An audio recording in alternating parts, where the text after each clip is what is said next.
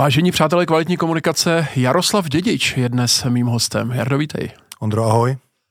Jaroslav Dědič, dlouhá léta činovník Rady České televize, buď v předsednické nebo místo předsednické roli, byl v radě v letech 2009 až 2021 dva mandáty a pokud se nemýlim, tak si snad výjima toho prvního čtvrt roku byl buď místo předsedou nebo předsedou, je to tak? Tak je to už historie, ale víceméně si myslím, že máš pravdu. Asi po třech nebo čtyřech měsících jsem se stal místo předsedou a pak už bohužel jsem se té funkce nezbavil. Takže televizní bafuňář bychom možná mohli říct i trošku uh, bez uh, respektu.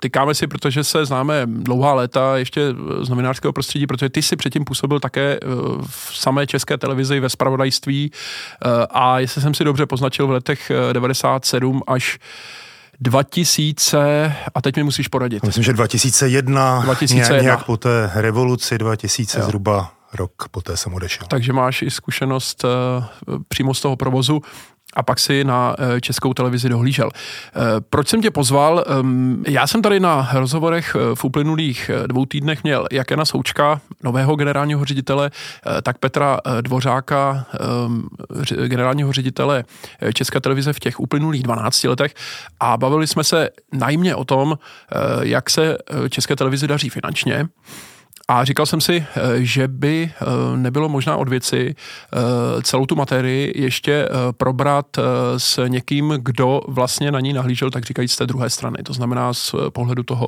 kontrolního orgánu.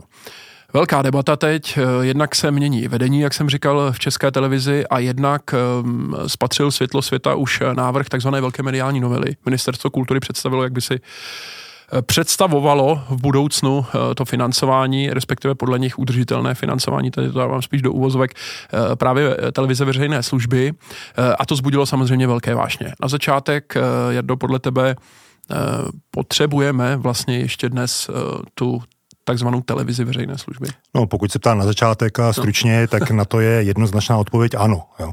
Možná škoda, že ta debata nezačala právě s tou velkou novelou, hmm. co přesně potřebujeme, jaká je jasná definice. Co je to ta služba vlastně? Co je to přesně ta služba? Já si myslím, že je velmi důležité to do toho zákona nějakým způsobem zakomponovat, protože ty debaty jsou vášnivé a jdou zleva doprava. Jdou od toho, že ta česká televize by měla ještě více rozšiřovat své služby, až po extrémní názor ať úplně zmizí. Proto já si myslím, že je důležité, aby se ta základní služba, kterou já si později rozeberem, vidím především v tom spravodajství, aby se zakotvila jako úplný základ a na to se potom, tak jak komfortní bude finanční situace, nabalovaly ty další služby, ale měla by být jasně definovaná a to mi trochu v té velké novele schází. Mm, pojďme teda ještě ztratit větu určitě o tomhle, o té definici, protože to je to, po čem eh, v reakci na tu novelu volají prakticky všechny profesní svazy, organizace, asociace, eh, ať už komerčních televizí eh, nebo soukromých rádí eh, nebo vydavatelů tradičních mediálních domů. Definujte vlastně, co je ta služba. To znamená, eh, máme tady nějaký názor ministra Baxy, minister kultury, který řekl, v podstatě ta 30 let stará definice, ten obecný rámec, co ta televize má dělat, respektive jak to má dělat, vlastně stačí. Máme tady to, co říká Petr Dvořák, když bych si to dovolil schrnout, tak v podstatě ten rámec je jasný, vždy záleží samozřejmě na té konkrétní situaci, na tom konkrétním čase, na té konkrétní společenské situaci, jak tu službu naplňujeme a naplňuje ji vlastně management. Jak ty se na to díváš? No, máš pravdu, že ta definice, to už je pravěk, byla stanovena zhruba před těma 30 lety.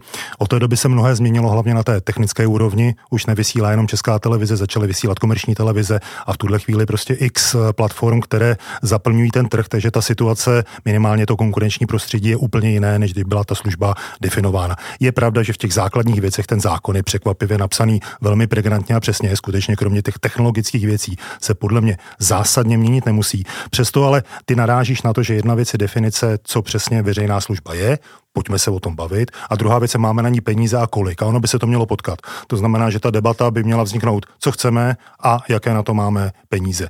Já, protože ty debaty znám, protože jsou dlouhé, nekonečné, ono když někdo řekne, pojďme udělat seminář o veřejné službě, ono to skončí pětihodinovým povídáním si a ty si na mnoha těch konferencích byl o tom, co by měla, neměla. Přijdou tam sportovci, přijdou tam zástupci dramatické tvorby, přijdou tam lidé ze spravodajství, sumění a každý samozřejmě má svoje priority a vedle toho bys to musel přesně sčítat a vědět a predikovat, jestli to zaplatíš a jestli vůbec ten veřejný zájem je. Ono je to hodně politické rozhodnutí, nebo ono je to jenom politické rozhodnutí. Je to prostě zákon a ta politika by to měla definovat. Ti mám říct můj názor a byl bych v té roli, naštěstí nejsem, je to velmi těžký. Já si myslím to, co jsem říkal na začátku, že by měla být jasná kotva, že veřejná právní televize má smysl, veřejnoprávní média. Mají smysl podle mě hlavně v těch krizových okamžicích, kdy spravodajství je stále přes tu konkurenci, o které se bavíme, nenahraditelné ty můžeš namítnout, máme tu projekty Prima, CNN a dalšího kontinuálního vysílání. Já na to říkám, že si nejsem jistý, kdyby nedej bože a nežijeme v ekonomicky stabilní době, k něčemu došlo, tak všechny ty soukromé subjekty mohou říct, ale to kontinuální vysílání je pro nás drahé nebo z nějakého důvodu neakceptovatelné. A ty máš tady jistotu, že když se něco stane, nedej bože, nechci mluvit o válce, potopy, požáry a tak dále, že tu máš jistotu, že tu ta veřejná služba, to spravodajství bude plněna, bude se dostávat všema novýma technickýma kanálama ke konci koncesionářům teď, k občanům nebo předplatitelům. Takže to je podle mě, a je to fakt to je debata na hodinu, to ty víš, nechci to tady víc rozebírat, ale já si myslím, že tady má být ten základ, chceme aspoň toto a pak bude záležet, a asi se k tomu dostaneme, jak bude televize financována, zda bude platit velká novela nebo zda bude financována ze státního rozpočtu, to v tuto chvíli eh, pro tuhle debatu není podstatné a podle toho, kolik těch peněz bude, tak jsme schopni na tenhle základ nabalovat a o tom už by měl víceméně rozhodovat management, možná po nějaké debatě v tuhle chvíli s nově přejmenovaným nevolebním výborem, ale ty to budeš vidět eh, mediální. Výborem pro mediální záležitosti. Pro mediální záležitosti, takže tam by měla probíhat ta nadstavba toho, co je televize ještě schopná, co je schopna zaplatit. To je můj ideální názor, ale naštěstí nejsem pod tlakem té exekutivy. Ještě poslední věc eh, tady k tomu, co je to ta služba, jak by měla být velká vlastně co ten um, argument ředitele Dvořáka, uh, a já myslím celkem legitimní, eh, že v momentě, kdy uh, se ta služba v úvozovkách scvrkne jenom na ty věci typu spravodajství a nebo, nebo nějaký úzce pojatý jeden kanál, který zahrne všechny ostatní věci, eh, zkrátka bude mnohem užší než, eh, než dnes. Eh, takže přestane být relevantní, přestane mít nějakou zásadní stopu na tom celkovém mediálním trhu, tím pádem opadne vůbec chuť obecně lidí na, na to přispívat a bude se v té spirále marginalizovat. Co, co bys řekl na tohle? No, to já jsem zaprvé, to jsme si asi rozuměli, neřekl, že se tak má stát. Já jsem jenom tvrdil, že tady má být nějaký hmm. pevně daný základ a že je dobře, že funguje to vše, o čem si asi hovořil s panem ex-ředitelem Dvořákem, to je určitě v pořádku. Já si myslím, že v tuhle chvíli a i v té finanční situaci, která v tuto chvíli v televizi je, není důvod udělat nějakou zásadní programovou revoluci, proto toto nechávám určitě na debatu, rozhodně netvrdím, že by měla tu svoji funkci zúžit nutně jenom na spravodajství. Mluvil jsem jenom o tom nutném, nutném základu. No a bavme se dál o tom financování. Když jsi zmínil tu velkou novelu, tak já se přiznám, a nejsem nějaký ultraspecialista na evropské veřejnoprávní televize, ale to, co o tom vím, tak to není v tuhle chvíli trend, eh, ten poplatek. Navyšovat, nějakým způsobem hledat nové poplatníky. Tudíli... Myslíš eh, teď obecně vlastně financování, eh, obecně financování veřejné služby mm, prostřednictvím mm. takzvaných televizních poplatků? Jasně, ale ono to souvisí s tím, co se ptáš, co by potom televize byla schopna dělat. Jo? Ve Francii, a ten krok mě docela překvapil, a když se dopodrobna studu, tak si myslím, že nedošlo k ohrožení té veřejné služby, tak řekli, bude to navázané na rozpočet, ale pozor, ne jako rozpočtová kapitola, to považuji fakt za nebezpečný rozpočtová kapitola znamená, že každý rok by musel generální ředitel televize jít pravděpodobně za ministrem kultury, kam by ta kapitola spadala a bavil by se s ním, kolik dostane peněz. No tak to je nepředstavitelný, protože v tu chvíli jsi totálně spolitizovaná instituce. Ale to, jak to mají vymyšlení ve Francii, v severních zemích, kam podle mého názoru spěje eh, BBC v Británii, kam už dospěla, taky v celku překvapivě a rychle tuším v červenci se to stalo, slovenská veřejnoprávní eh, televize a rozhlas, že to je navázaný na buď výkonnost ekonomiky, to znamená HDP. To se může samozřejmě nějakým způsobem, když ekonomika roste, tak ty příjmy pro televize zvyšují a naopak. Nicméně to není zásadně velká změna, zatím Teď sice jsme v turbulentním období, ale ekonomika klesá nebo stoupá v jednotkách procent, takže tak by se tím měnil rozpočet. To je v celku velmi predikovatelný prostředí. Plus je tam zajímavá ta myšlenka, že vlastně ta televize a ty veřejnoprávní instituce tak eh, v tu chvíli ví, kolik peněz má a zároveň ví, že ten stát nějakým způsobem, že s ním dýchá že když se tomu státu nedaří, že má logicky míň a naopak. Jo. Takže mně ten způsob nepřijde špatný a to, co je v tuhle chvíli navržený, mně přijde vlastně strašně složitý. Ještě to v tuto chvíli neplatí, to asi můžeme, můžeme říct, ale to se nezmění v řádu dnů nebo týdnů a pokud by to nedej bože, nevzešlo v platnost, a o tom se budeme budu asi bavit dál, tak ten rok 2025, já nevím, jak to nazvat, to by nebyl krizový rok, to by bylo vážné ohrožení celé té televize. Je v tu chvíli by ti scházely řádově 2 miliardy. To si fakt rozebereme ještě do, do podrobná. Ten hlavní argument proti tomu, aby se opustil ten systém placení České televize přes poplatky České rozhlasu, je, že um, opravdu um, hraje v každém tom státě eh, nějakou roli ta dosavadní, řekněme, kultura politická, když to takhle eh, nazveme. Eh, to znamená, že asi je něco jiného, když se pod rozpočet, respektive do rozpočtového určení daní převede televize ve Skandinávii, respektive v Británii, ve Francii, a v Česku nebo na Slovensku. Jo? Že, že ty poplatky eh, se také říká samozřejmě, že um, pořád vytvářejí nějaký vztah, um, nějaké, um, nějakou emoci, že ta televize je vlastně naše. Jo? Jako, to jako, jo, ne, ne toho státu. Jo? To máš sice pravdu, ale jak, na to tě namítnu, jak vášnivou debatu to v tuhle chvíli zbuzuje a dokonce si myslím, že právě protože se platí ty poplatky, tak se ta televize dostává pod ještě větší tlak i ve vztahu k té nezávislosti, protože to je prostě ohromné téma, je to politické téma, neustále se přetřásá. V momentě, kdybys to navážal na to daňové určení, tak ta debata podle mého názoru výrazně opadne ohledně toho financování. Ti lidé bezprostředně by to samozřejmě budou platit pořád eh, stejní daňoví poplatníci, to je jasný, ale nebudou to každý eh, měsíc eh, řešit. Nebude ta debata politická v tu chvíli, protože tam nebude přetahovačka, jestli mají dostat víc nebo míň, nebo jestli ten poplatek se má úplně zrušit. A já jsem přesvědčený, že potom vlastně ta televize bude v mnohem nezávislejším prostředí než je teď, kdy to je top téma. Podívej se v tuhle chvíli, jak na to reagovala opozice na tenhle návrh. Vypadá to, že z toho bude velké velké předvolební téma. Eh, vzpomínám si, a už je to řadu let, kdy volby eh, tehdy pravici prohrály poplatky ve zdravotnictví, což bylo 30 korun. Teď se jedná o 25 a eh, tuším 10 pro rozhlas a může to být mnohem větší politický téma, než si vůbec dovedeš představit a pak ti celý ten systém, který ty argumentuješ, dělejme poplatky, bude to nezávislý, bude působit přesně opačně, bude to rozklad a je to toho, čeho se obávám, aby nakonec ve finále nějaký extrém neřekl, pojďme to zrušit. My to nepotřebujeme vůbec. Jo? Toho bych se obával, protože to minimálně to minimum si myslím, že musí být někde zakotvený. A proč si myslíš, že do toho, eh, hlavně tedy ODS, obecně vládní koalice, um, nešla víc, um, to znamená nenavrhla tohle, o čem třeba ODS mluvila už před lety, vlastně zrušení poplatků a konec konců to navrhuje i dnešní opozice v čele s Andrejem Babišem. No, to, to, to se musí zeptat jich. Já, já nevím, já jsem překvapený, že hlavně tu debatu nezačali úplně obráceně.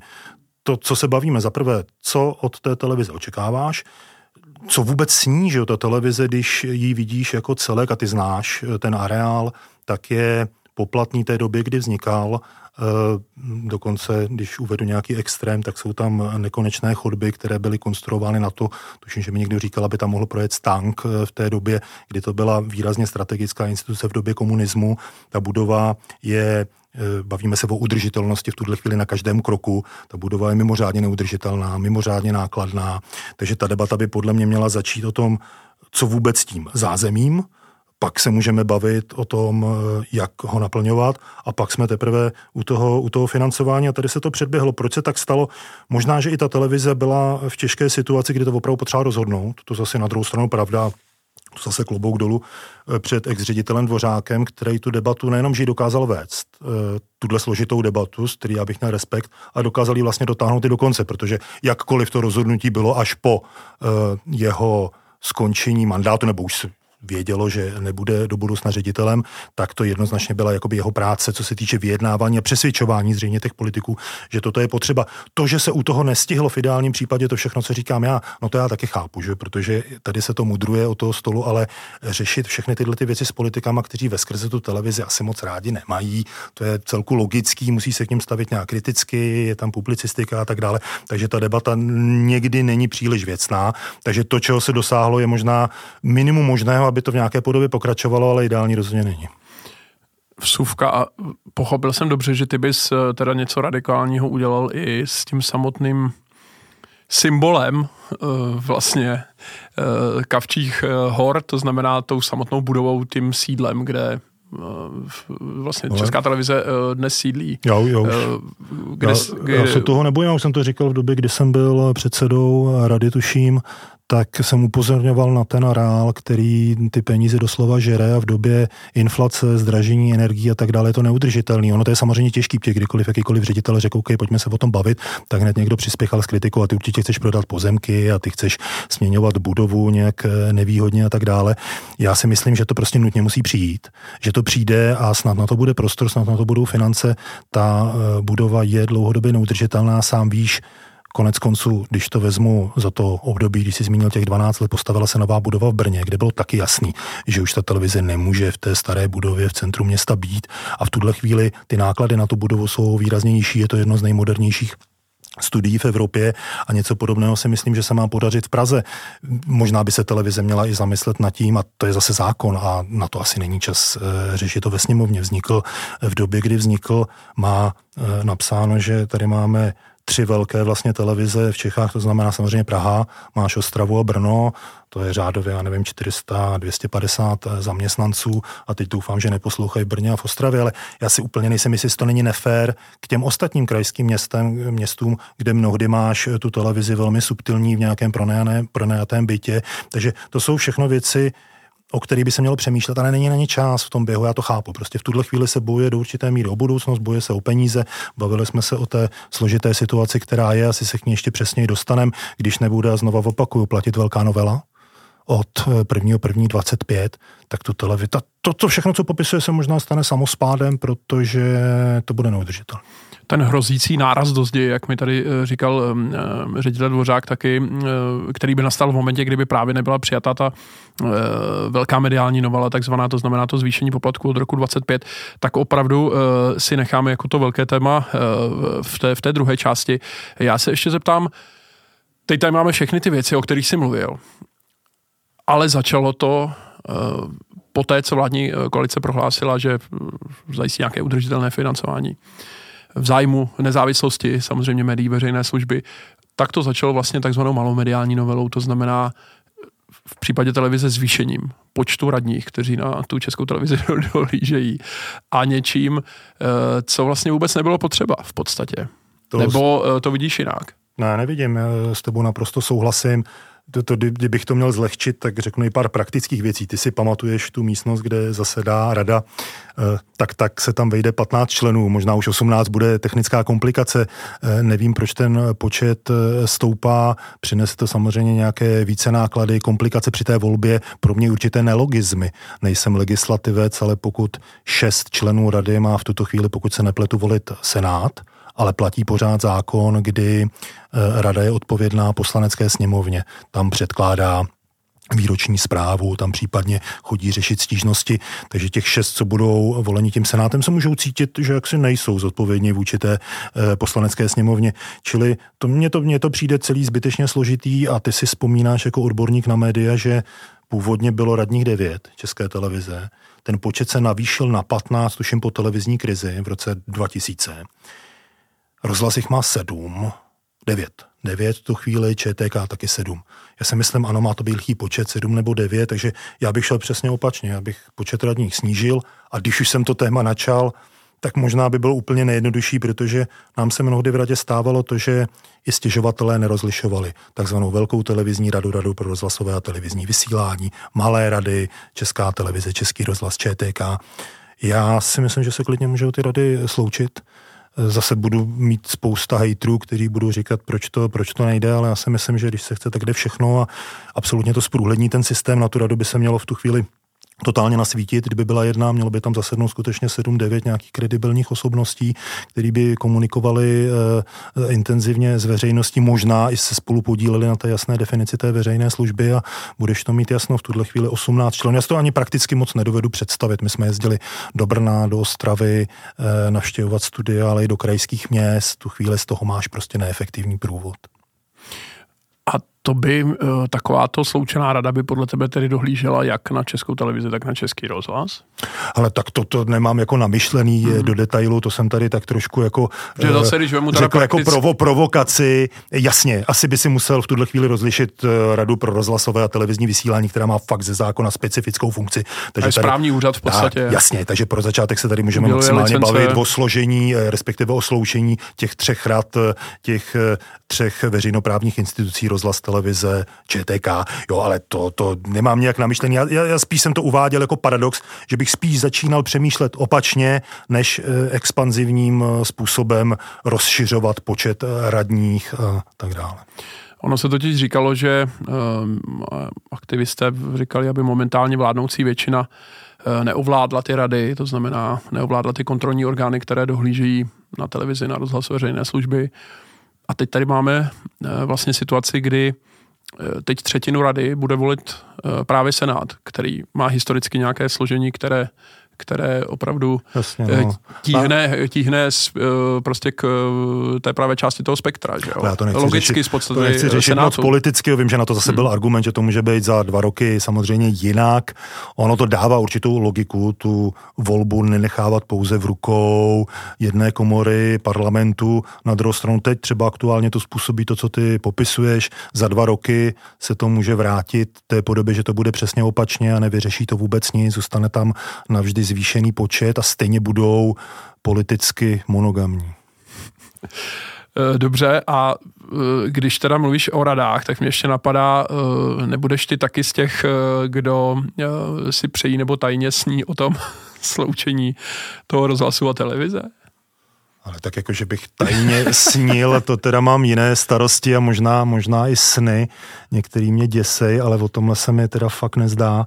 Ale když to jako téma zvednul, zase platí to, co u těch rád, nemám to nějak zvlášť promyšlený, ale zase mi to přijde logičtější směr v téhle době. Ekonomicky složité, eh, v době obrovské konkurence na mediálním trhu, v době, kdy eh, tady není jenom veřejnoprávní médium, ale je mnoho médií, který část té služby jsou schopni nějakým způsobem eh, zastat.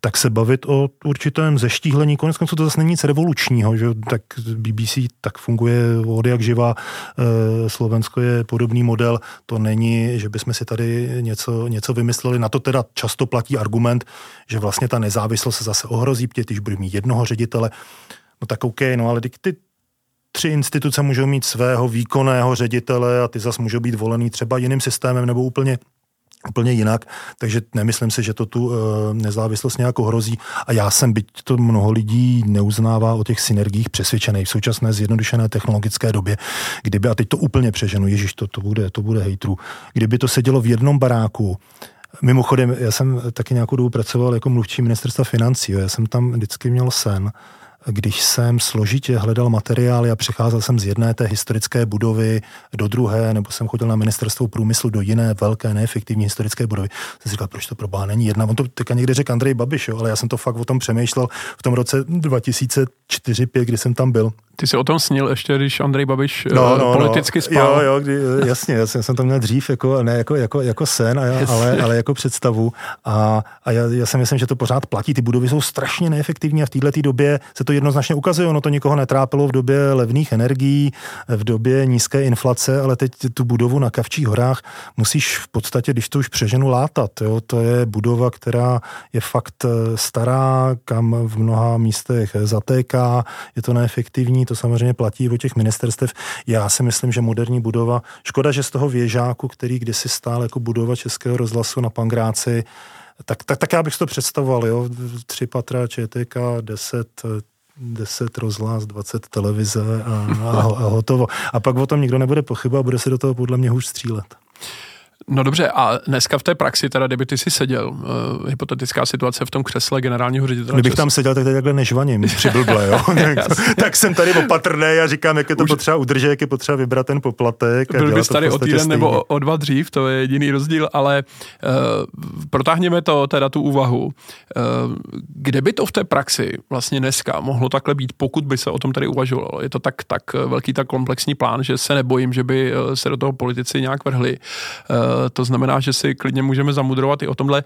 Eh, Český rozhlas má přeci tu historickou budovu, kde, kde jsou i historické nějaké konotace s ní a tak dále. Doplněnou o tu moderní novou. Nádherně samozřejmě zrekonstruovanou z minulých let, že jo, budova na pružinách prostě a podobně nová a uh, takže tam je to asi jasné.